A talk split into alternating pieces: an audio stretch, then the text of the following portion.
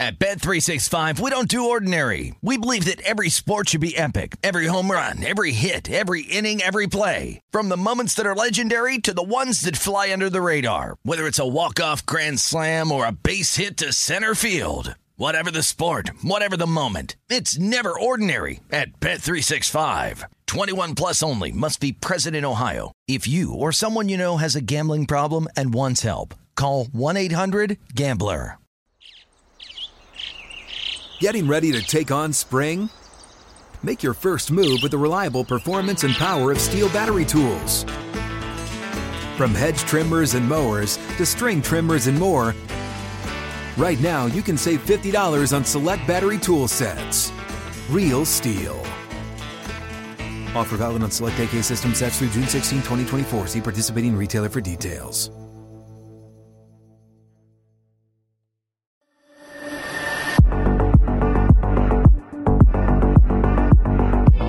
It's the Son of a Butch podcast. We come to you every Wednesday. Happy New Year.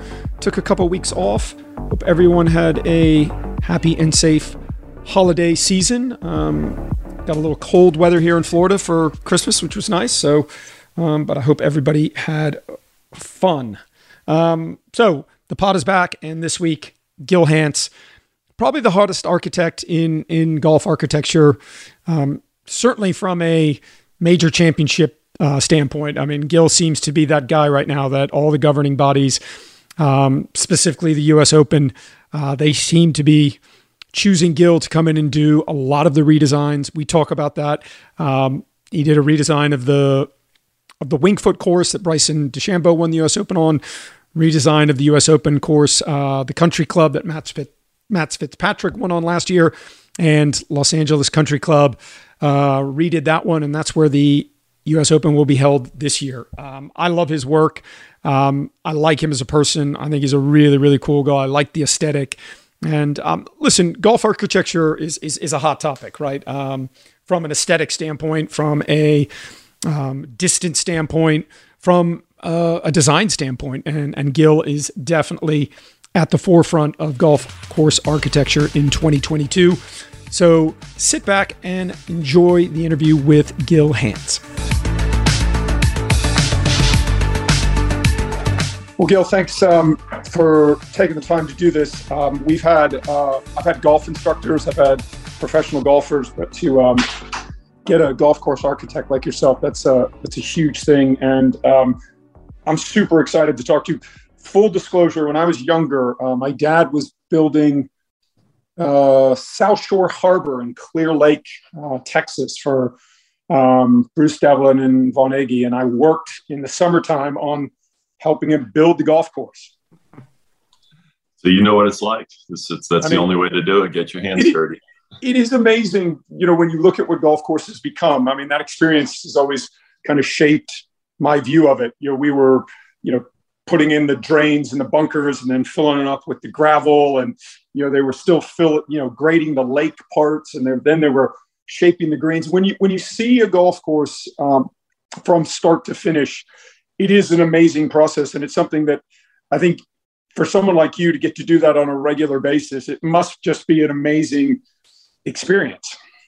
It is and and, it, and first and foremost it's fun. I mean to see you know you see probably you know with with what you do you see a progression. I mean maybe you're you're that good that you see instant results but you you know you work with a student and you see the progression over time and and from us it's like a daily thing you can at the end of the day I've, I've said this before my favorite time on site is when we shut the machines off and we get out of them and we look at what we've accomplished that day and you can see what you've shaped you can see the creation all of these things and i think that's number one, it's rewarding because it's quiet. You're finally out of the machine. And, and number two, the sun's usually going down. And so it's just that special, special time on site. But having the ability to see a daily result over and over again, and then, you know, shifting landscapes, different projects, et cetera, is one of the more rewarding parts of what we get to do.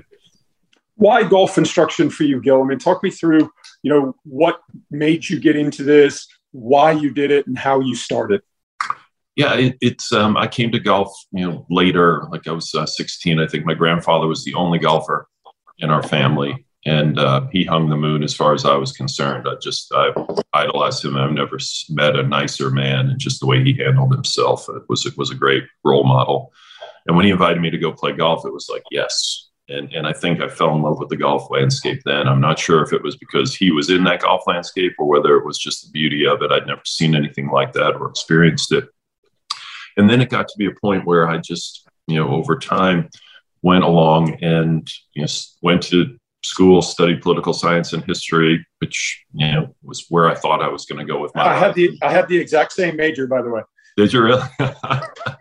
We're both in the golf so, industry. So you know, yeah, exactly. You know exactly. It's like, okay, now what do you do when you have that? So I wound, I wound up going to, to Cornell and studying city and regional planning and not landscape architecture. And I met a guy named Tom Griswold who subsequently went on to work for Tom Fazio for years and years. Uh, he was studying to be a golf architect. And uh, I went home. Tracy and I were engaged at the time. We've been married now for 36 years. We, I went home and said, listen, you can do this. You can actually become a golf architect. I doodled holes for forever. And it was going to mean another year of school because I didn't have a design undergrad, but she was incredibly supportive and switched gears right then and there. So it was it was not a linear path by any stretch of the imagination. But come to say, and I'm, I'm sure it helps you as well you know, the history of the game, understanding, appreciating it, you know, if, if, through your eyes, the evolution of the golf swing and the equipment and technology, through our eyes, the evolution of golf courses, and especially when we deal with a lot of these great old clubs, that's an important part of it. And, and you know as well, club politics are brutal. So having an understanding of, you know, sort of the political science, how you deal with people, how you handle people. So while it wasn't um, a direct benefit to me, it's, it's had, it's, that degree combination has paid off over the years.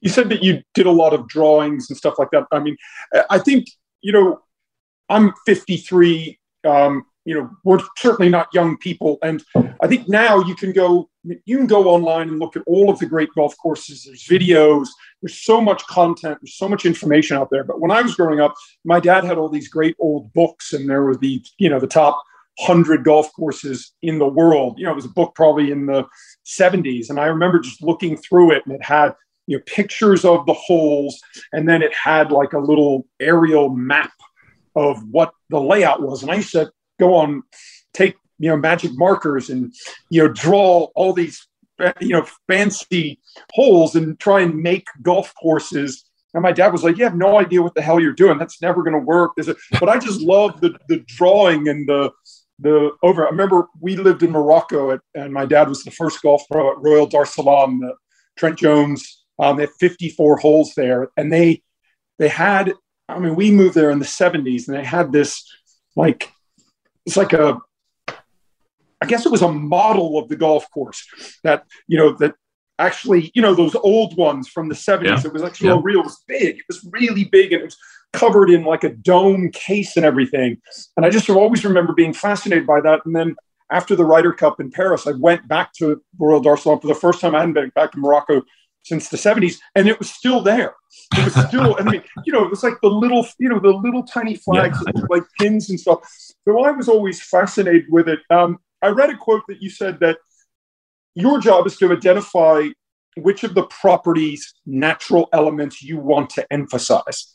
So when you go and you look at a site, um, do you think in 2022, Gil, we're getting for new build golf courses, we're getting more for you guys more interesting sites than we have in the past? Because if you look at where great golf courses historically are being, you know, built, the old school ones, they're in urban areas, right? You know, if you look at, you know, Winged Foot, LA Country Club, Southern, these are in urban, urban areas. And I think so many of the great, great new build design golf courses are going to some amazing locations. Um, why do you think there is that push to do that now? I think we went through a period of time in the 80s and 90s and early 2000s where golf development and design, with the with a few exceptions, obviously, were were predicated on golf as an amenity. Right, it was there to sell lots. It was there to uh, feature a, a, housing development or there were you know golf wasn't the primary focus and then we went through a really steep decline in golf construction and new golf courses in the starting in the early 2000s and running for a period of time where nobody was building golf courses the only ones who were doing it were the visionaries you had dick youngscap at, at sand hills a little prior to that. Then Mike Keiser came along. Then Rich Mack at Streamsong. And so you had people who were willing to embrace the vision of quality golf will attract people to go anywhere, right? And mm-hmm. it's you're literally in the middle of nowhere in a lot of these things. You know, and we had the great fortune of Michael Walrath doing the same thing at Ohoopee Match Club. So you you had people whose primary focus was golf first and foremost, and with the concept of you know field of dreams, build it and they will come. The thing that you pointed out, which was interesting, and it was nowhere near as remote, but back in the day, you know, LACC, Winged Foot, Southern Hills, they were outside the city. I mean, it was a long, it, it took people a long time to get there. So they were considered remote as it related to the modes of transportation at the time. You know, my so, dad talks about that when he comes down to Seminole because you know my grandfather was the head bro there for forever, and he grew up there. So where the, the when you go into Seminole on the left hand side, the maintenance barn, the house that's there. My dad says, "Listen, that's where we used to live." And he said, "You know, when we came here in the you know in the 40s and the 50s, this was just all sand dunes. There was nothing here. So you're it's actually the golf courses like Wingfoot. They were outside the city, but now when you go out there, they're so penned in. And one of the things that I think it, it's interesting that you mentioned, I never thought of that, but a lot of the great, you know, the old school golf courses that they would want to have major championships at in 2022, there just isn't the, the land and the infrastructure for everything that it would take to have a major championship there. But you're right. I mean, Southern Hills, we were just there for the PGA. That would have been way outside of the city back in the day, but you don't you don't think that way. That's that's a really interesting thought. You mentioned Southern Hills. They just had the PGA there in 2022. Um, I was there. Oh gosh, it's got to be 01 was the last time I was there for the U.S. Open that um, Retief Goosen um, won. Gil, that golf course is unrecognizable from what it was 20 years ago. I mean, I got there and I was like, I couldn't remember any of the holes because the golf course looks so so much different. Um, the task when you're, I mean, you're being tasked. I mean, if you look at last year, the major championships, the country club, you guys did work on that. Southern Hills, you did work on that. Um, LA Country Club, where the US Open is in 2023, you've done work there. Wingfoot. Um, when you get the call to do something like this, is it that call that a, an a golden era golf course gives you guys the call? Is it excitement? Is it um, wonderment? Is it, what's the feeling when you get the call and you know you're going to get? I mean, to get an opportunity to go to a place like the Country Club, you know, that's you know 1800s, um, Winged Foot, all the history there.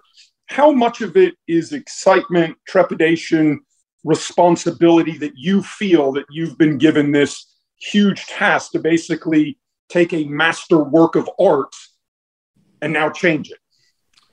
Uh, it's all of the above. I mean, all of the emotions that you mentioned. It, it's I'm still at heart the biggest golf geek nerd when it comes to golf courses. I mean, uh, I, when I drive into the country club, I was still wave to the cardboard cutout that's sitting in the you know the guard shack, and it's just these little things that you you have these pinch me moments of wow, you know they're they're trusting us with this, as you said, work of art, this masterpiece. And I think, you know, the way Jim Wagner and I have always approached these things is with the ult- ultimate amount of respect for the original architect and trying to do the best we can. And back to our history um, degree, trying to really delve into what did they do here? What did Perry Maxwell do at Southern Hills? I don't care what Perry Maxwell did in Oklahoma City or at Colonial, it doesn't really matter. I don't care what Tillinghast did at San Francisco Golf Club. What matters is what did he do at Wingfoot, and on and on.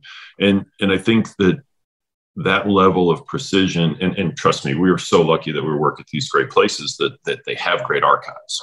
So we can go back and look at aerial photographs of every shot sequence of Bobby Jones when he won the 1929 U.S. Open at Winged Foot. You know, those don't exist at some other places, and so you do the homework, you do the best that you possibly can. Uh, when we found the, the 1929 U.S. Women's Amateur Program at Oakland Hills that had photos of every single green complex taken from the fairway, it was like the gold mine because now we could literally stand in the same place and look at that and try to recreate it. So it's a similar formula, whether it's Oakmont or whether it's Wingfoot or whether it's you know the Creek Club or Sleepy Hollow or some of these great old courses that are never going to host major championships. Yet still we we focus as much as we possibly can on getting all those details right and figuring it out. And then the other part of it is that we've got to trust that what Perry Maxwell did at Southern Hills in 1936 is still relevant to challenge somebody like Justin Thomas in 2022 and to to test the best players. And the answer is yes. And I think that's one of the things that served Jim and I the best is that we've, granted, we have to add back tees, we have to shift bunkers, we have to do things to accommodate the, the distance that they play. But at the core of the golf course, the strategy and the interest, and, and as you said earlier, finding the best natural features, these guys did all of that. And so we have to check our ego at the door and think, hey, we're not we're not going to improve on Tillinghast. We're just going to restore what he did and try and get the picture as close to, you know, the image that was there when he first built the golf course. And if we can do those things, we just have to trust that that's going to be good enough. And, and you know this, preparing players for major championships, we can do everything we want and need to with the course. The USGA, the PGA can do everything they need or want with the setup, but it's all going to come down to the weather that week you know, if it rains, the golf course is going to play one way. If it's bone dry, it's going to play another way. If the, you know, the, the crazy thing about Southern Hills is we had like all four seasons in one week.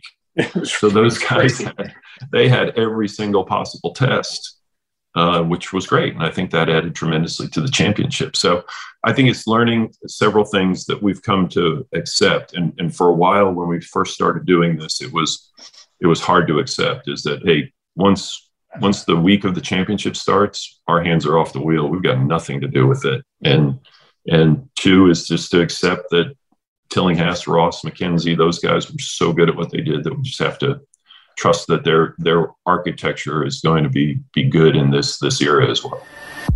So let's take a quick break to thank our partner for wellness. You guys have heard me talk about it. I'm a big fan of their coffee, big fan of the good stuff. I put it in my coffee on a regular basis. The thing I like about it no sugars, no artificial sweeteners.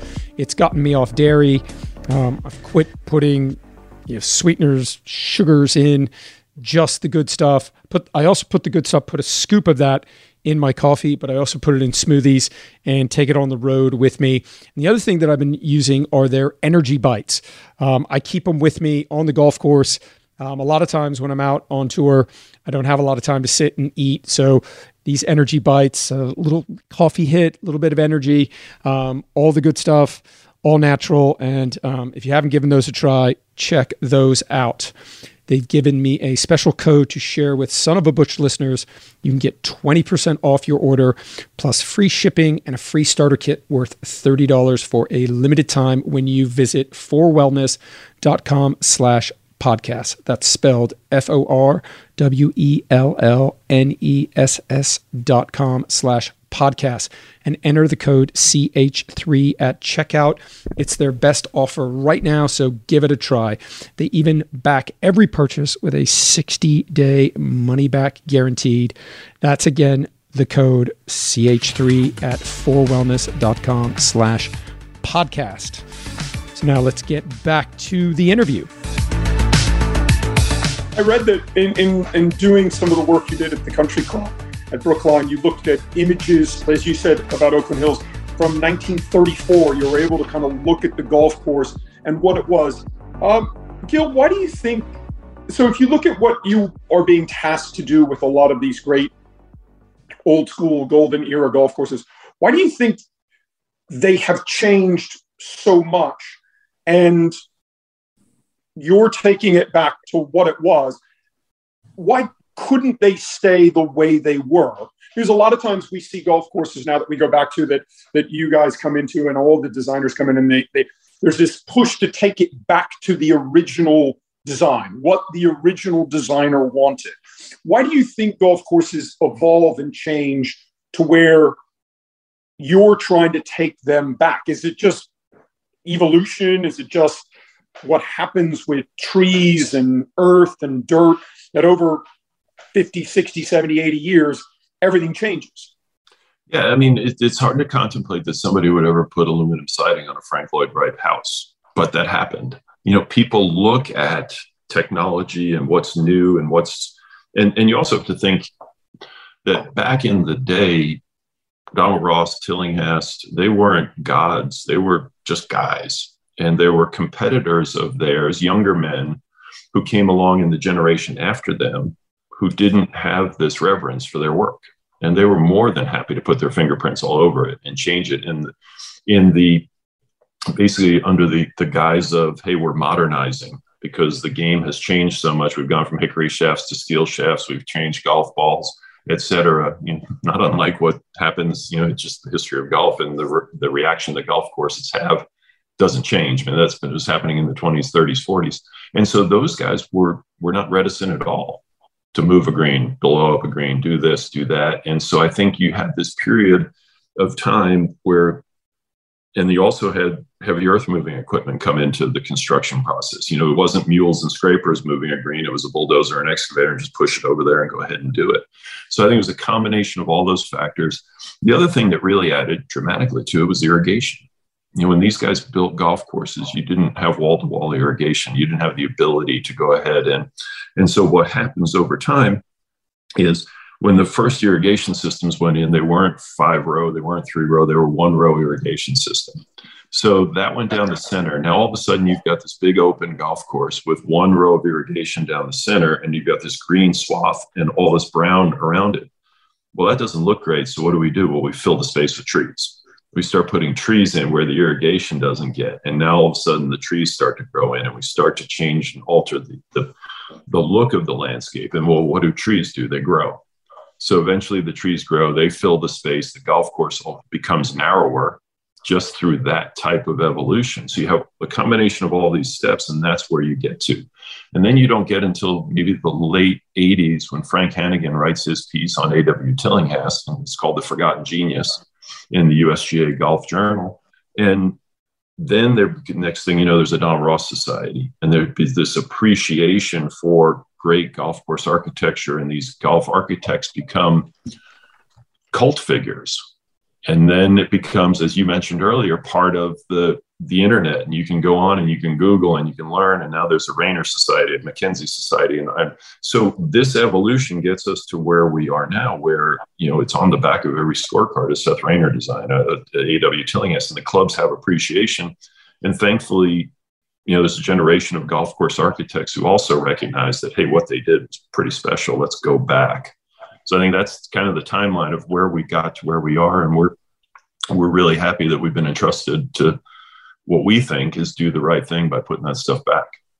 When we look at the great golf courses, um, you know, I, I, I went through and I saw that you listed your. This was in 2020, but uh, you listed your top 10 golf courses in the world. Uh, St. Andrews, uh, National Golf Links, Chicago Golf, Cypress Point, LACC, Merion, Muirfield, Pine Valley, Royal County Down, Royal Melbourne.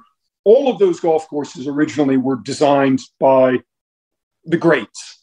Um, they've stood the test of time. Yes, they've had some tweaks to them. But what is it, Gil, that you think made those golf courses that you put on the, the list? What are the similarities? But what is what do you think made them so great by the designers? Because if you look at what you all know now about grass, about agronomy, about the ability to be able to move earth and things like that, they they were so not like that. And I think there is this big push right now in golf course architecture, wouldn't you agree, that it's to try and move as little earth as possible.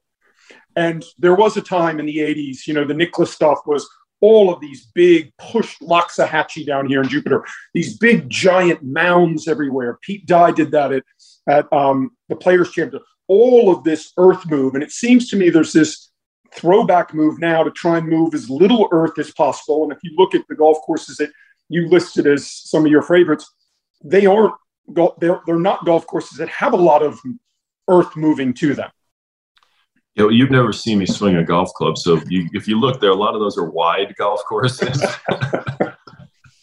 I'm a big fan of, of options and width. And I think that a lot of what those courses do is they allow the player to determine the way they're going to play the golf course versus the architect determining it for you. And so I think that's that's the best set of golf is that the the questions that are asked are compelling for the best players in the world, but they're also compelling for a 30 handicap and they're also compelling for a, a 10 handicap. And and so that there are options and ways to play. And I think that's a similar, you know, with the exception of Pine Valley. Pine Valley asks questions, and you you have to you got to step up and hit a golf shot. Bill Kittleman was, is the the great old pro at Merion who's worked with us on several projects. Just turned 90 the other day, so shout out to Bill. Not that he listens to podcasts, but anyway, he was an amazing. Um, mentor to Jim and I, but he, you know, there would be occasional times where we'd put a bunker or something in, or you did a force carry, and he would just look at us and say, you know, son, sometimes you just got to hit a golf shot and that's just part of the test but i think in in by and large those golf courses occupy great natural sites. The architects maximize the potential of those sites. They gave you options. They asked really interesting questions within the landscape. So i think that's what we look for. I think is, is as i mentioned earlier the the move to these more remote sites where and, and the questions that were asked of MacKenzie and crump is you know, just build us the best golf course, not build us the best golf course and hide the cart pass because we want to have wall to wall cart pass, not build us the best golf course and, oh, by the way, we need a waterfall or we need a lake. Oh, by the way, we need to photograph this. It was solely purely about golf. And I think that's ultimately what what led them to be so great. And that's what the, you know, the Mike Keisers of the world are looking at. They're just saying, hey, find the best piece of property and build us something that's solely related and, and, predicated on quality of golf. And I think if you look at those 10, and you can quibble whether some belong, some don't, et cetera. And that's one of the great things about what we do, right? We talk about golf is why do you like this? Why do you like that? I understand fully the Shinnecock Hills is probably a better quote unquote test of golf than national, but I'd rather play national because it's just more fun. It's more interesting. There's more opportunities to play. But you, as, as an accomplished player, you might be like, "No, kidding me? Shinnecock's so much better than me." So there's, and that's the great thing about that. We get to we get to argue the merits based on what we see, and there's and there's no right or wrong. One of the quotes that I, in looking into to talking to you today, I love that you said this. The soul of what you are doing is trying is about the playing of the game, right? Not about all of the other things. You know, Gil, I, I worked at uh, Austin Golf Club, uh, not Austin Country Club. I worked at Austin Golf Club for Ben, ben Crenshaw's home course um, that he did with um, Bill. And I worked there for a year. And there was a new course that opened up in Austin. This is like 2005. Um, another new course. And somebody said, Hey, Ben, have you played that? He said, Yeah, I played it the other day. I thought it was great. And some guy said, Yeah, it was really, really nice. But uh, I mean, a tour pro would just destroy that golf course. And, and Ben Crenshaw said, you know, there, there'll never be a professional golf event at that golf course, right? He said, if you look at all of the golf courses on the planet Earth, it's less than 1% that will ever have a professional golf tournament on there. But everyone that plays golf looks at it, I think, through the lens of the professional, right? So, how do you balance all of this out? Because obviously, you're trying to balance out building golf courses, doing a restoration, let's say at a place, you know, like Los Angeles Country Club, the members are going to play it. So it has to be playable for them, but it also has to be a test to professional golfers. And I don't think, and you probably are, you're in the same world that I am. I don't think our listeners realize the difference between professional golf, tournament golf, major golf, the caliber of shots, the type of golf you have to play to play those golfers, and then what the rest of us do who aren't on television, right? There is a massive difference. How do you balance it out between saying, okay, what am I going to try and test here for the players? Uh, you know, for a major championship, you know that if you're going into LACC, the US Open's there in 2023. So whatever design work you're going to do to change the golf course to take it back to old pictures, I mean, ultimately the showcase is going to be this Ju- this coming June when the best players in the world are there. How are you trying to balance that test? Well, it, it comes down to you know, two things. One thing that you know what, what, Ben was talking about, which by the way, Bill and Ben are you know, they've been so so good to me and to, and Jim, and they're just the best, just the best people, but also the best designers. And so I, um, it, they're they're incredible. And from that standpoint, you know, but we all work for clients right? Everybody seems to think, oh, well, Gil Hanse thought that was a great idea to do Ohoopee Match Club. Uh-uh. That was Michael Walrath's idea. And he came to us and he said, Hey, I've got this crazy idea. I want to build a golf course where you don't ever write your score down, you play. And Jim and like, Yeah, that's incredible. And so we have to work for what the client's looking for. If the client's goal is to host a major championship, like you know, we just built the, the new course in PGA Frisco, which is going to host senior. I saw PGA. some pictures of that yesterday. That, that first kind of leaked out online. Again, looks very, very minimal kind of that that bunkering that looks like kind of found object bunkering and things like that. Yeah, and, and that's you know interesting. We, we we found nine holes and we had to construct nine holes, and so I'm hopeful that at the end of the day, you know, Jim and I think if you can't figure out which ones we built and which ones we found, then we've actually done a really good job out there. Um, so, but you're working for the client, and that ultimately is is what you have to build your golf course for. Like if he's saying, "Hey, I want to I want to challenge all my buddies that are single digits, and I, that's who's going to play out here, and that's the reputation we want. Great. If it's you know what, no, my mom and dad are going to play golf out here with me, and I want them to be able to enjoy the test of golf. So there's a lot of that baked into new course design. From a restoration standpoint, it, it gets back to that whole just trusting the original architect, and then ultimately, as I said, when our hands are off the wheel when Kerry Haigh and John Bodenhamer step on site for setting up major championships. And we have built such a great relationship with both those guys and their teams that we trust that they get it. And they have ultimately goals for what they're, you know, everybody says, well, they must have a target score. No, they don't, because it's all down to the weather that week and the way this, this setup ultimately works. But George Thomas at LACC was such a genius that he figured out ways that through the setup of the golf course. And that's something that we focus a lot on. We focused in frisco we focused in rio for the olympics was that on any given day if the architecture is good enough they can set that golf course up as hard as they want or as easy as they want.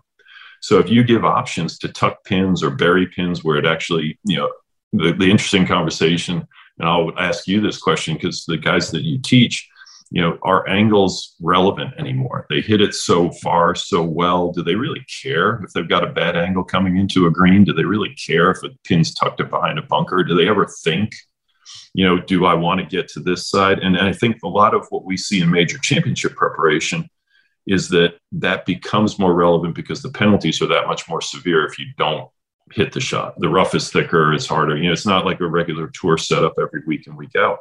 And so I think ultimately, if the original golf architect has provided enough setup opportunities that um, you know the the Wednesday seniors after lunch event at LACC, those guys can go out and have fun. And in June 2023, they can set it up so that it's difficult enough for the best players in the world. And you're spot on. The difference in quality between what they what they do. I mean, people always say, "Well, how are you going to?" I'm like, "We're not you know the golf course is going to be the weather is going to be what challenges them whether it's firm.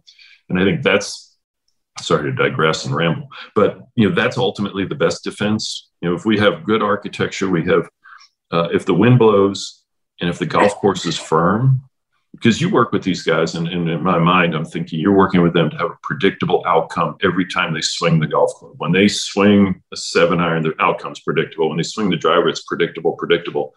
But when the ground is firm and bouncy, they don't. That's not a predictable. Can't predict it. Is, is it going to bounce twice and stop? Is it not going to stop? Is it going to check? You know, those types of things ultimately add so much to the test, and those are completely out of our hands. So let's take a short break, and we will be back right after this. At Bet365, we don't do ordinary. We believe that every sport should be epic. Every home run, every hit, every inning, every play. From the moments that are legendary to the ones that fly under the radar. Whether it's a walk-off grand slam or a base hit to center field. Whatever the sport, whatever the moment. It's never ordinary at Bet365. 21 plus only must be present in Ohio. If you or someone you know has a gambling problem and wants help, call 1-800-GAMBLER. Getting ready to take on spring? Make your first move with the reliable performance and power of STIHL battery tools. From hedge trimmers and mowers to string trimmers and more, right now you can save $50 on select battery tool sets. Real STIHL. Offer valid on select AK system sets through June 16, 2024. See participating retailer for details. Tired of restless nights? Meet Leesa, the sleep experts. Here at Leesa, we know that good sleep is essential for mental, physical, and emotional health. That's why their mattresses are made for exceptional comfort and support, catering to every sleep need. Check out Leesa's Sapira Hybrid Mattress, named Best Hybrid Mattress five years running. Sleep hot? The Chill Collection is built with cool to the touch top fabric and layers of high density comfort foams, all intended to remove excess body heat while maximizing comfort. With Leesa, getting a new mattress has never been easier. Delivery is free, and you have 100 nights to try out your mattress in the comfort of your home. Don't spend another night dreaming of better sleep. For a limited time, save up to $700 off select mattresses plus two free pillows. Go to leesa.com forward slash iHeart for an additional $50 off mattresses and select goods. That's L E E S A dot com forward slash iHeart. Exclusions apply. See leesa.com for more details. Let's get back to the interview. I think one of the things in major championships, Gil, when we're walking around with players over the 20 years that I've been doing this, I don't think the people that are listening would would they'd be blown away what we're talking about. I'd say the majority of the time when we're talking about non-technical stuff on the golf course, from a strategy standpoint at majors, it's all about where you want to miss it, right? Yep. And so there's this this fine line between talking about where you want to miss it and where you're trying to hit it. And I remember I, I worked years ago. Trevor Immelman is a good friend of mine. He's been in the podcast. Um, Trevor was too smart for golf, right? His brain was just too smart. He, he overthought everything. And he would just obsess about outcome, outcome, outcome, outcome, outcome, right? And we played a practice round with Tiger when he won at Royal Liverpool, where he just shot zero were super baked out and had that great round where he never hit driver. And we played a practice round with Tiger, and this is like, you know, in the day Tiger, Tiger Mania. Mm-hmm. And watching, I mean, Trevor watched the way Tiger and Steve Williams went around that golf course. And everything was about, okay, that's where we're going to hit the golf ball. That's where we're going to hit the golf ball. And if we miss it, we miss it there. And that was it. It was point A to point B. And if we are going to miss it, the miss is better from here than it is from there. We're either going to lay short of these bunkers or we're going to take it over it. And, and I think it was interesting to watch a young kid early in his career like that for Trevor. He was like, Tiger just makes golf so easy. And I was like, yeah, because he focuses on where he's trying to hit the golf ball. And then he thinks about where he's going to miss the golf ball if he's going to miss it. And if you think about it, that's a pretty a pretty good philosophy. But we are doing a lot of, from a technique standpoint, you know, we are doing a lot of the player is looking out, okay, can we get it over those trees? What's the risk versus the reward? Um, obviously, Gil, the players I'm working with don't have distance issues, right? There's this massive debate in, you know, in modern golf today. Um, distance. How do you deal with that as an architect? So I'll give you a great example. Merion in 13, uh, the, the first par three is that par three in the composite. Three. Yeah, and um, it was a little into the breeze, and DJ was playing with Geoff Ogilvy and Lucas Glover. And DJ hit three wood and came up short, and Lucas and uh, Geoff both hit driver and came up short. And as we're walking up to the green, Geoff Ogilvy looks at us and says, Man, what a great hole, huh? We all just missed the green with a driver and a three wood.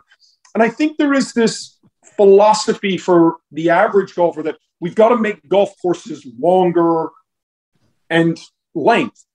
But the players don't want that. The best players in the world who are the longest don't want that.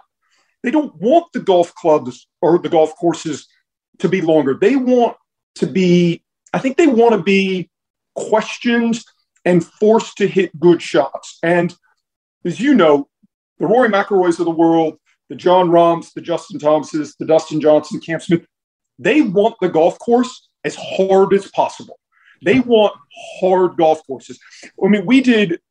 We've we've we've gone so much, Gil, in looking at players. We've looked at stats and gone, okay, your type of golf is predicated on you're good ball striker, you're this.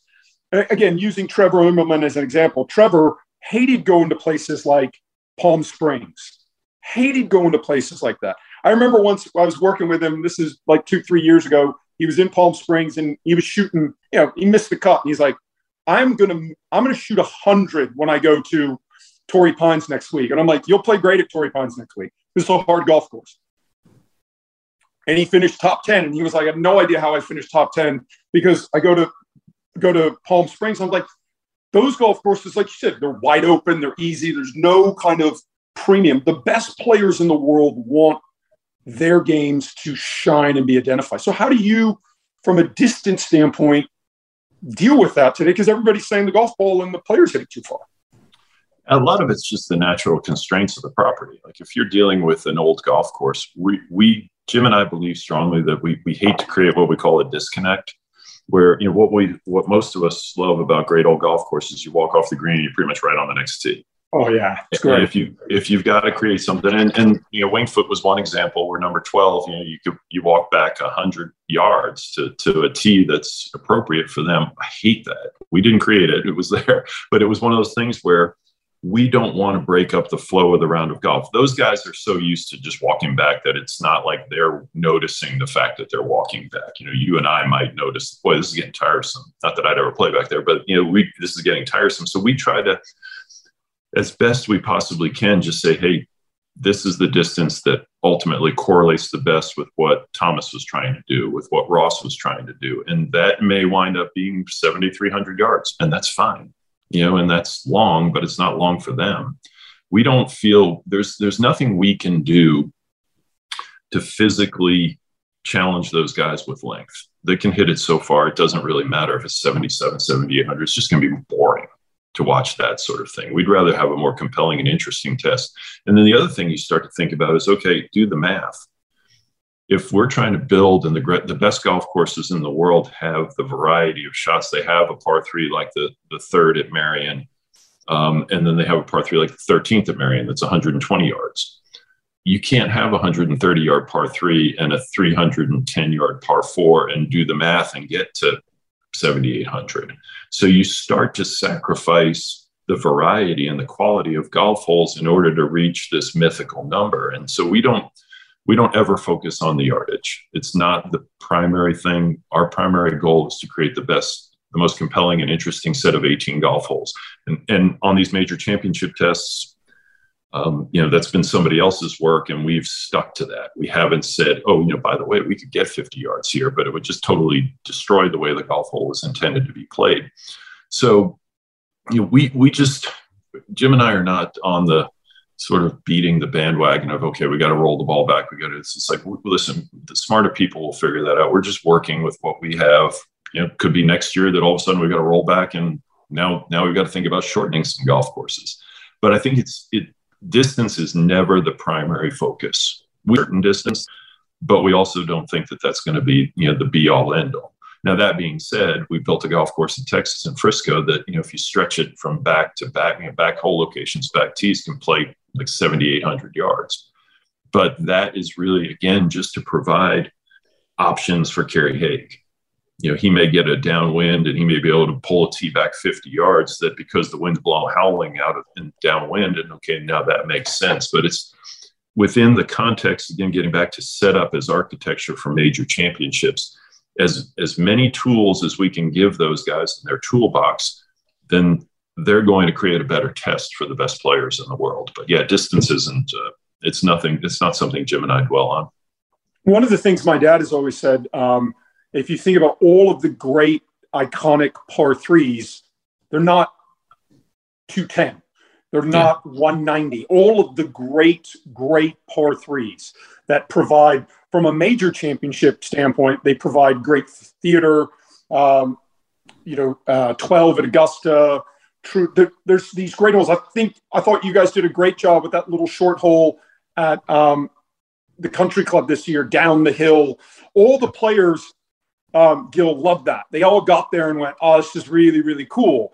Whereas you would think that they wouldn't think a short hole downhill. I mean, guys are hitting pitching wedges and stuff, but you know, if you miss that green, you're, you're struggling to to get it up and down. Um, why do you think that is? That all these great iconic par threes aren't super, super long, and they tended to be a kind of cool, almost funky design. I think that I mean, from our perspective, the the hardest holes to design are long par threes because they're already hard by their nature because they're long, right? And so you're asking somebody with one shot to hit a green with a wood in their hand, not to hit a fairway, hit a green. And then, so what do you do to make them more difficult? You don't want to put water on them. You don't want to put bunkers all over them. Whereas a lot of the more iconic holes have got sit in in the landscape beautifully, and because they've got bunkers around them, because it's 130 or 140 yards, or there's an ocean along the side of the golf hole, because you know it's all right. It's not that long. So I think it's a combination of all of those things. Is how do you make long holes interesting? And, and I've talked to tour players, and they they look at long par threes and they're like, yeah, you know what, I just want to hit the green and get out of here with three and, and move on there's never any sort of, feeling of aggression. And, and architecturally, as I mentioned before, we don't feel like physically we can do anything to challenge those guys with length. And so the focus then goes back to the mental. And a hole like 11 at the country club last year, if those guys have a wedge in their hand, they can't help but be aggressive. It's just yeah. not in their DNA. They it's can't not. stand there and right. go, you know what, I'm going to try and miss this 15 feet short, so I've got an uphill putt. No. Yeah, they're looking at the yardage, going, okay, yeah, I'm just going right at this. It's one one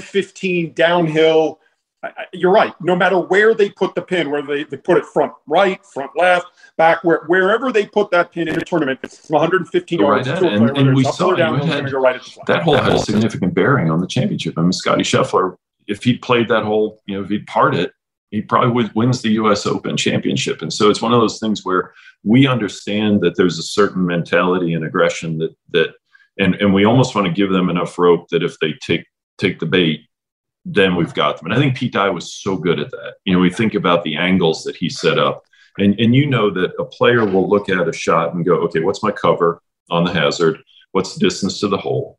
And okay, if the cover is this and the distance is that, then they're like, all right, I know I can't be short. But if the cover is on this line is 130, and if you play to the right of that, it's a hundred, the cover's 120, and if you play to the left of it, it's 140. Now it's like, oh man, if I miss, if I play the 130 and I pull it just a little bit, now I'm in trouble. So it's it's those sort of setups where you've got the angles, which ultimately like I said, Pete was was a ma- magician with those things. I know it's interesting. I'll, I'll, never forget.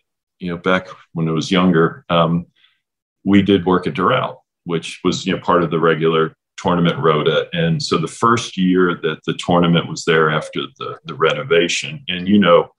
Uh, players well now nowadays with, with social media you know they set the stage in the first practice round if somebody doesn't like something it, it gets tweeted etc yeah. and so there was some chirping i don't even think uh, maybe Twitter was around, but there was some chirping, some players uh, in interviews. And I was walking, following a group, and your dad was there, and he was walking, and he pulled me aside, and he he used colorful language, which I won't use, but he said, "Of course he did." Let, he said, "Don't let these guys get you down." He said, "This is a hard golf course. There's nothing wrong with it, and there's nothing wrong with these guys playing a hard golf course." Yeah, absolutely. You did a great job here. So getting back to that, you know, and and those golf courses identify the best players. And we had great great players win at Doral was three years after the rest, you know, the renovation of the golf course. So I I agree. The great players they like it hard. They want to play difficult. And you know, you hear the stories about Jack walking into the into the locker room and guys grumbling. He's like, okay, I know I got that guy beat. And so it's there's the the great players in this day and age. You know, Rory's they walk in Tiger, obviously, in his day, they they know, okay, you know, this is like you're saying with Trevor Immelman, you know, when it's a shootout, anybody in the room can win. Yeah. When it's a, when it's a major, then you know, there's really only 20 guys. Maybe some guy gets really lucky and gets hot that week. And I think that so we have to remember that when we do work, and we've had a little bit more cover because you know it's it's hard to say Winged Foot's bad because Gil Hanse did anything. It's Tillinghast Golf Course, you know. So it's ultimately, and we love to go into the weeks of major championships saying, "Hey, focus on Thomas, focus on Tillinghast, etc." But when it's our own work, you know, you hear this chirping, and I'll, I'll be perfectly honest, it you you want to get on your soapbox and say, "No, that's not what we we're trying to do," but then you come across as sounding defensive and shrill, and so it's just like, okay. And and as you were saying, the golfing public takes because he's great at golf. He must know what he's talking about when it comes to architecture. He must know that this is a bad golf hole because he said it's a bad golf hole versus bad golf. It's a bad golf hole because he made double and it's not that he made double. Oh. Right. So so we I've learned to be more patient with those sorts of things. Let's take a quick break. At Bet365, we don't do ordinary. We believe that every sport should be epic. Every home run, every hit, every inning, every play. From the moments that are legendary to the ones that fly under the radar. Whether it's a walk-off grand slam or a base hit to center field. Whatever the sport, whatever the moment. It's never ordinary at Bet365. 21 plus only must be present in Ohio. If you or someone you know has a gambling problem and wants help, call 1-800-GAMBLER. Getting ready to take on spring? Make your first move with the reliable performance and power of STIHL battery tools. From hedge trimmers and mowers to string trimmers and more, right now you can save $50 on select battery tool sets. Real STIHL. Offer valid on select AK system sets through June 16, 2024. See participating retailer for details. Tired of restless nights? Meet Leesa, the sleep experts. Here at Leesa, we know that good sleep is essential for mental, physical, and emotional health. That's why their mattresses are made for exceptional comfort and support, catering to every sleep need. Check out Leesa's Sapira Hybrid Mattress, named Best Hybrid Mattress five years running. Sleep hot? The Chill Collection is built with cool to the touch top fabric and layers of high density comfort foams, all intended to remove excess body heat while maximizing comfort. With Leesa, getting a new mattress has never been easier. Delivery is free, and you have 100 nights to try out your mattress in the comfort of your home. Don't spend another night dreaming of better sleep. For a limited time, save up to $700 off select mattresses plus two free pillows. Go to leesa.com forward slash iHeart for an additional $50 off mattresses and select goods. That's L E E S A dot com forward slash iHeart. Exclusions apply. See leesa.com for more details. And we are back. Whether it's your work or whether it's the uh, course that you've come in and, and, and helped change, um, when there is a major championship there, when you watch players um, not struggle, but when you watch players hit shots um, and don't make pars um, that get into trouble, as an architect, are you like, okay, that's what we wanted to do. That's we wanted to try and challenge, and it makes you feel good. Do you take you know, some weird, perverse thing kind of going, ah, we got. I have always wondered that because, you know, the golf course, when you play golf courses, it's, it's hard to remember the guys that design them. They're, they're doing it to, to challenge you. The, the golf course is supposed to be challenged. I think I read somewhere, I, I, I want to say this is correct. Alister MacKenzie, was he in, did he do camouflage in the army? And he, he did. did. something. yeah. So it's designed by design. The, the architect is trying regardless of your handicap, they're trying to test you. So when you watch a golf course, do you get after the U.S. Open at, at the country club? Do you and Jim get together, you know, by yourselves and say, "Hey, we did a good job on this hole because that's the challenge we wanted. We liked that they they struggled with this. We liked the fact that he hit it to 20 feet, made par, and somebody else in the group down the stretch made double because 20 feet was a good shot, not to five feet. Yeah, we, we definitely we, we watch. We're nervous, um, and, and for, the, on, for two reasons. There's so the the the learning curve, like you mentioned, is important to us because we're fortunate now. We're going to be doing this for a while. We've got a crazy lineup of courses that we're involved with that are going to host major championships over the next decade. Um, and so we want to learn and get better at our craft. And so we focus on things from that perspective and see see what works and what doesn't. The bigger perspective of how we get nervous is really more the perception of the golf course. And that's mostly through the members eyes. Because rightly or wrongly um, you know if justin thomas shoots 15 under instead of i don't know it was six or seven or whatever he won with somebody's to say oh southern hills is too easy and you know that golf course wasn't good enough to host a major championship, but they shoot. Matt Fitzpatrick shoots five or six under.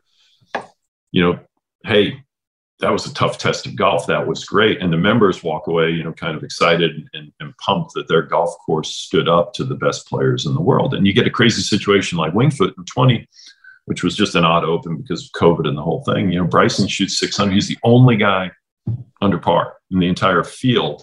Yep. And somebody said to me, you know, well, what, what was it like giving up the, you know, the record low score for the U.S. Open at Winged Foot? I'm like, that was your takeaway from the whole week was that one guy. Actually- I, Gil, I heard that there as well. I mean, the way Bryson was playing that week, and you know, my my family has so much history there, and you felt like there were a number of members at, at Winged Foot that were upset that Bryson came in and and was doing the things he's doing, as opposed to going, listen, he's doing something amazing on a really really hard golf course. Like you said, it's not like you know six under one and lost in a playoff, and then there were two guys at five and four at four and three. I mean, there was one guy. Yeah. And I think that so so everybody gets fixated on the score as being the sort of the arbiter of the quality. And and as we've been discussing, that's really got everything to do with setup and weather that week. And that's ultimately what what dictates the, how the score goes. Our stand from our standpoint, the most important thing is that we get a great champion. Yeah. You really just want, hopefully, the work that we've done in the golf course to identify a great champion. And so that when people look at who won the major championship on that year in that place, they go, yeah, we're really proud to have Justin Thomas. We're really proud to have Matt Fitzpatrick. We're really proud that there were great players that won these events versus, and no no offense to, to the lesser known players, but you'd really would rather not have that happen. So I think if there's any rooting interest, you might start to think, okay, coming down the stretch, yeah, you know, all right, we'd rather have that guy be the major champion versus that guy. And so I think that's the only, being completely honest, that's really the only rooting interest. We're not sitting there going, boy, we'd love to see them both double the last hole. Because I think, honestly, we, Jim and I, in our own designs, we like to see positive outcomes win championships. I think it's much more memorable if a guy makes an eagle to two. win a major championship than, yeah, yeah, one guy made a bogey, another guy made a double to lose. Yeah, that, you know, uh, that's not our mindset when it comes to golf and setup. You mentioned setup of a golf course that once you get to once the design happens, you guys come in, you do the the, the renovation, the the redesign, the tournament goes on. You mentioned setup. Um, there were so many times that I think sometimes the setup can make the golf course almost unplayable. You know, I, we were at Merion and, and it was Sunday, and one of the members was working the driving range, and he said, "You know, our course has held up pretty good. They haven't beaten it up." And I'm thinking in my head, "You you've never played this golf course. You you first of all, you can't play the configuration of what it is, but on Sunday at a U.S. Open." Nobody is ever going to play a golf course from a setup standpoint that is that baked out, that the greens are that firm, that the rough has gotten that much up. You just you the average golfer couldn't finish that golf course.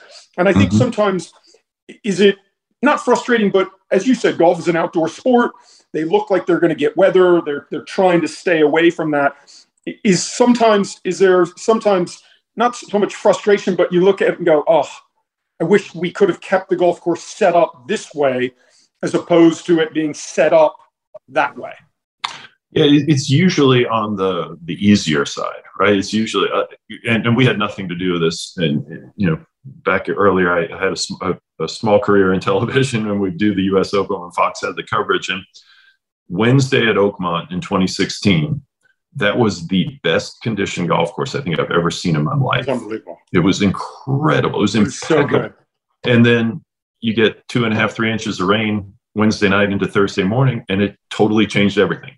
And it was like, you know, I, I can't even imagine the heartache from the superintendent and the staff oh, and all the they, volunteers and everything. Mean, they had it so good. It was playing bouncy. It was playing firm. You had guys from the fairway in the rough thinking, okay, maybe I can chip this out and get this just. I mean, DJ on the first hole, I remember his first hole of the tournament, he hit it into the left rough at Oakmont. And I'd already seen a bunch of guys try and go for that green, catch the flyer out of the rough, bounce it over, go down that little hump. And I'll never forget DJ laid it out, front edge, chipped it up, putted it up, made made made par. And afterwards, AJ said, dude, I didn't even know who my brother was in the, on the first hole. Normally, we're going right at that pin, we're making double or triple. And he had learned that, but the way that course was set up, like you said on Thursday, can be so different than the way it is by the time it gets to Sunday. Yeah, and, and, and we so I guess the best way to is you want the setup. We we do. Other people may the priorities may be reversed. Is we want the setup to flatter the architecture, is to show off every aspect of the architecture that's available to the setup guys. Different hole locations.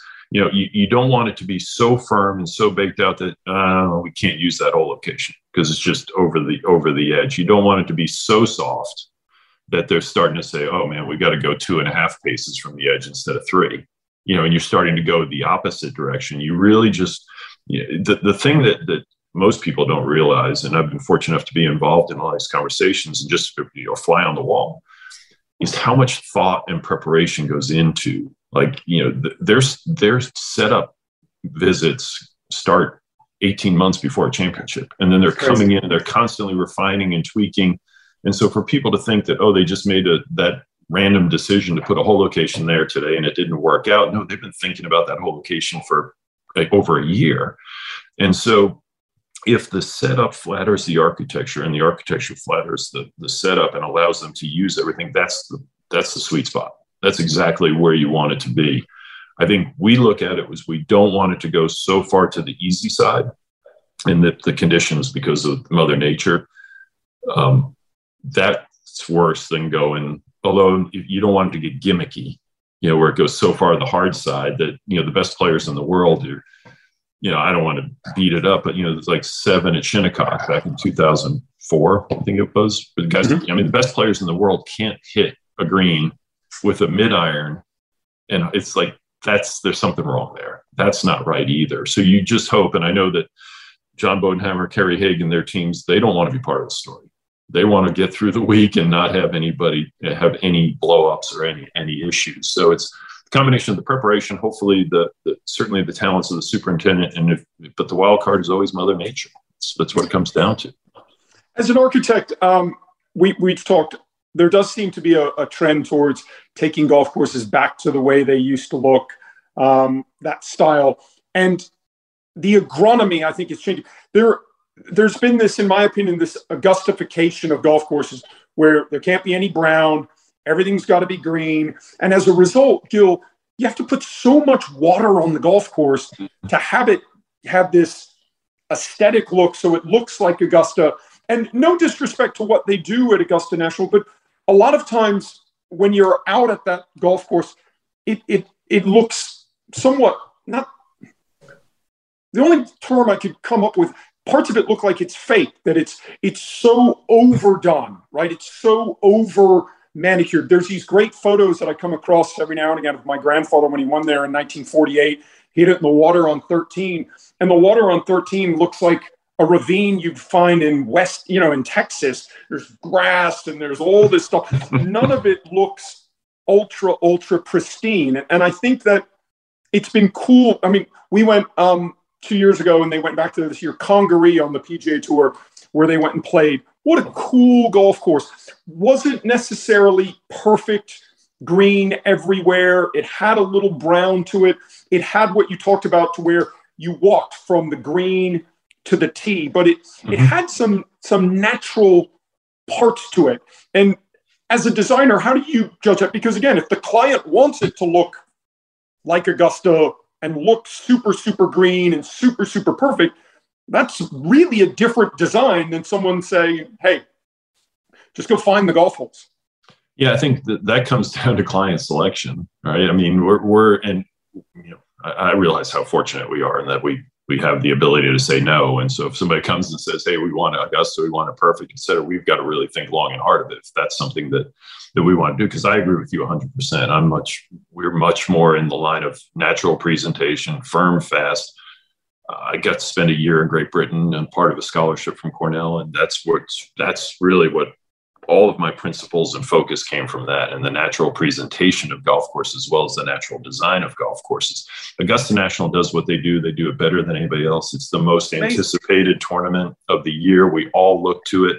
But I think if you gave truth serum to every superintendent in the country, they hate it because they look at that and the members come in the next day and like, oh, did you see it? Oh, man, it was great. The greens are 14. Look at that. It was beautiful. And the yeah, there's no, look at that little brown spot on the range. Can you get rid of that? Because they don't have that at Augusta. Yeah. And so that's, that, I mean, it's very frustrating for superintendents because nobody has the, well, very few people have the resources to, to, to do that and make sure that they can keep it and maintain it. But it is, it is, and you're right. That's the evolution of Augusta. Augusta has evolved into that. It is so iconic as I said, it's so anticipated. There's no way they could ever change that. I mean, they yeah. just can't go back to the the weedy banks and the grasses and the, the MacKenzie bunkers with all the rough hewn edges, et cetera, et cetera.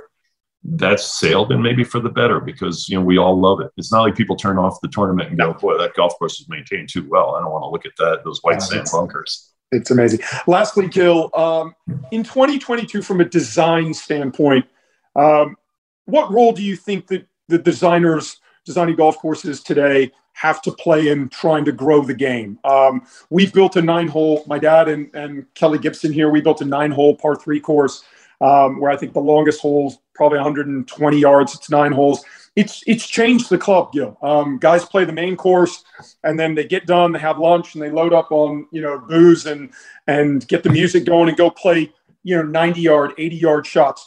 Um, from an instruction standpoint, Gil, getting people on golf courses they're not good enough to go play. Even if you take them to the ladies' tees, they're not good enough to play the golf courses.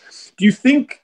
I know it's not cost effective, but do you think we're going to see more, maybe nine hole, three hole, twelve hole golf courses that aren't necessarily super super hard, that are user friendly to help try and grow the game?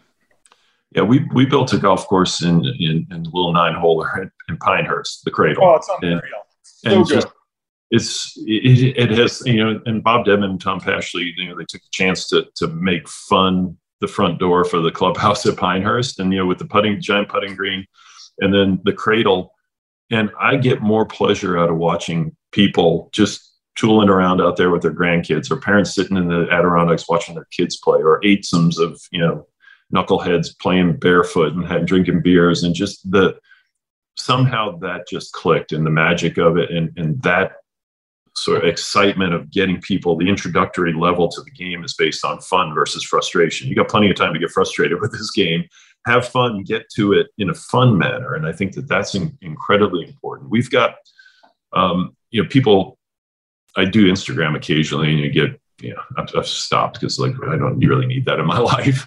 But you know, whenever we put up pictures of these great private clubs that we've done, et cetera, they're like, "Oh, great! You know, I'm never going to get to play there. Thanks exactly. for putting that up." And it's like that's all we do. But we probably our most anticipated golf course is, is going to open sometime next year. Is the park in West Palm Beach. It's a municipal oh, yeah, you guys golf are coming because we fly over that when we land into to, to yep. PBI. If you're coming in off the ocean, it's over there on the on the left. If you're taking yep. off, it's over there on the right. And that looks very much like when you fly over it, it looks like when you fly over Seminole. It just looks like a bunch of sand.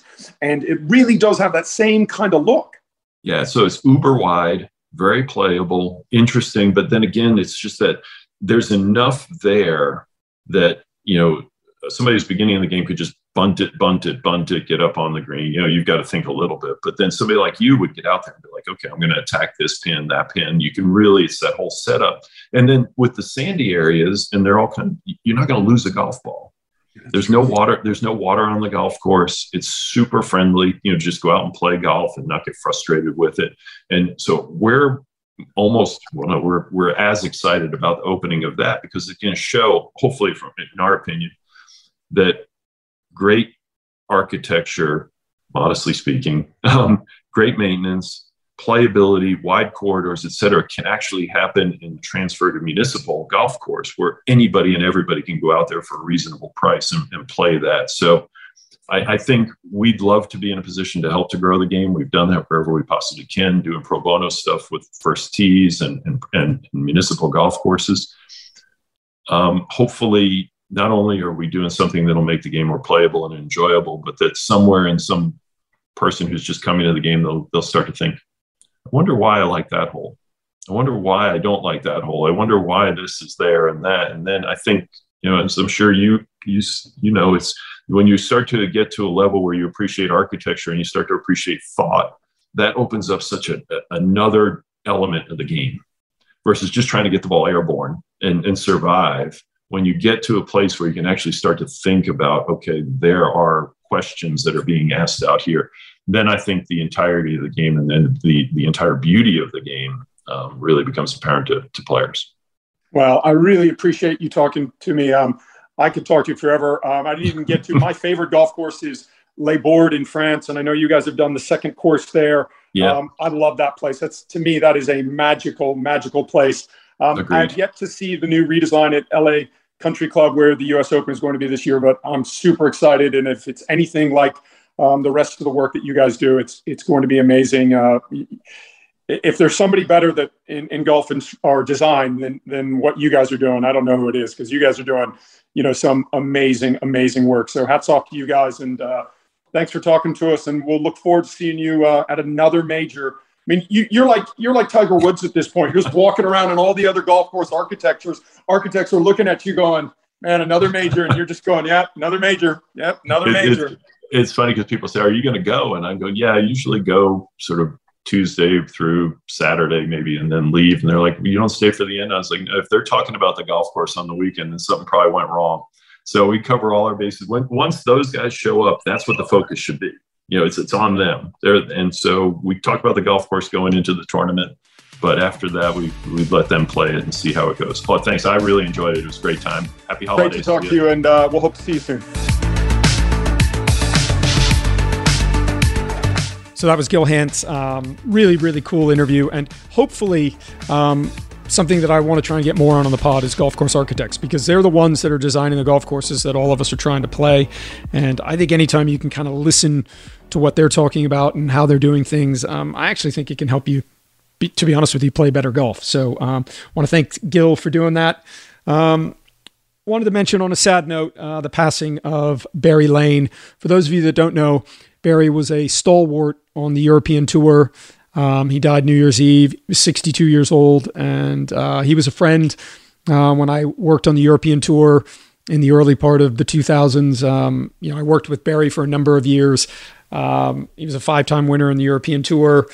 Uh, he was a, a, big part of their Ryder Cup um, teams in the late 80s and the early 90s, and was just one of really one of the coolest people I've met, and um, he will be missed. Um, I think the outpouring of condolences and um, the emotions that a lot of um, kind of the old school guys on the European tour, from Ian Woosnam to Thomas Bjorn and stuff. You know, Barry, he played the the tour, the European tour for over two decades, never lost his card, and uh, was was was playing on the European Tour Champions, uh, their Champions Tour, but um, you know, my condolences go out to his wife Camilla, and um, you know, I'll always look back fondly on the, the, times that I got to spend with with Barry. He was a he was just an unbelievable ball striker. Um, he was kind of one of the first of the old school guys. Um, he played from a very very shut position, like we see a lot of the modern players.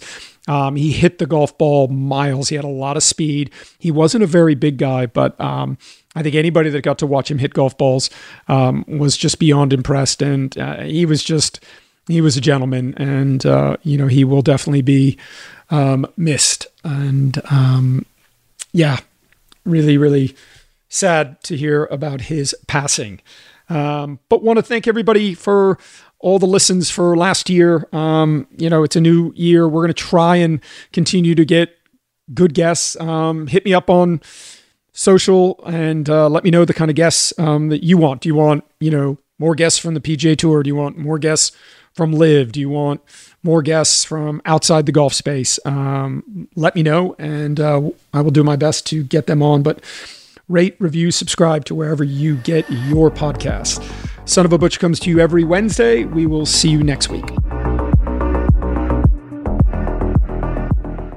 At Bet365, we don't do ordinary. We believe that every sport should be epic. Every home run, every hit, every inning, every play. From the moments that are legendary to the ones that fly under the radar. See for yourself when you sign up today and get $150 in bonus bets when you bet just $5. Whatever the sport, whatever the moment, it's never ordinary at Bet365. 21 plus only must be present in Ohio. If you or someone you know has a gambling problem and wants help, call 1-800-GAMBLER. Terms and conditions apply. This episode brought to you by 20th Century Studios' Kingdom of the Planet of the Apes. Director Wes Ball breathes new life into the epic franchise. As a ruthless king attempts to build his empire at the expense of the remaining human race, a young ape begins a journey to fight for a future for apes and humans alike. Kingdom of the Planet of the Apes. Enter the kingdom in IMAX this Friday and theaters everywhere. Get tickets now. Getting ready to take on spring? Make your first move with the reliable performance and power of STIHL battery tools. From hedge trimmers and mowers to string trimmers and more, right now you can save $50 on select battery tool sets. Real STIHL. Offer valid on select AK system sets through June 16, 2024. See participating retailer for details. Hello, it is Ryan, and we could all use an extra bright spot in our day, couldn't we? Just to make up for things like sitting in traffic, doing the dishes, counting your steps, you know, all the mundane stuff. That is why I'm such a big fan of Chumba Casino. Chumba Casino has all your favorite social casino style games that you can play for free anytime, anywhere with daily bonuses. That should brighten your day a little. Actually, a lot. So sign up now at chumbacasino.com. That's chumbacasino.com. No purchase necessary. Group. Void were prohibited by law. See terms and conditions. 18 plus.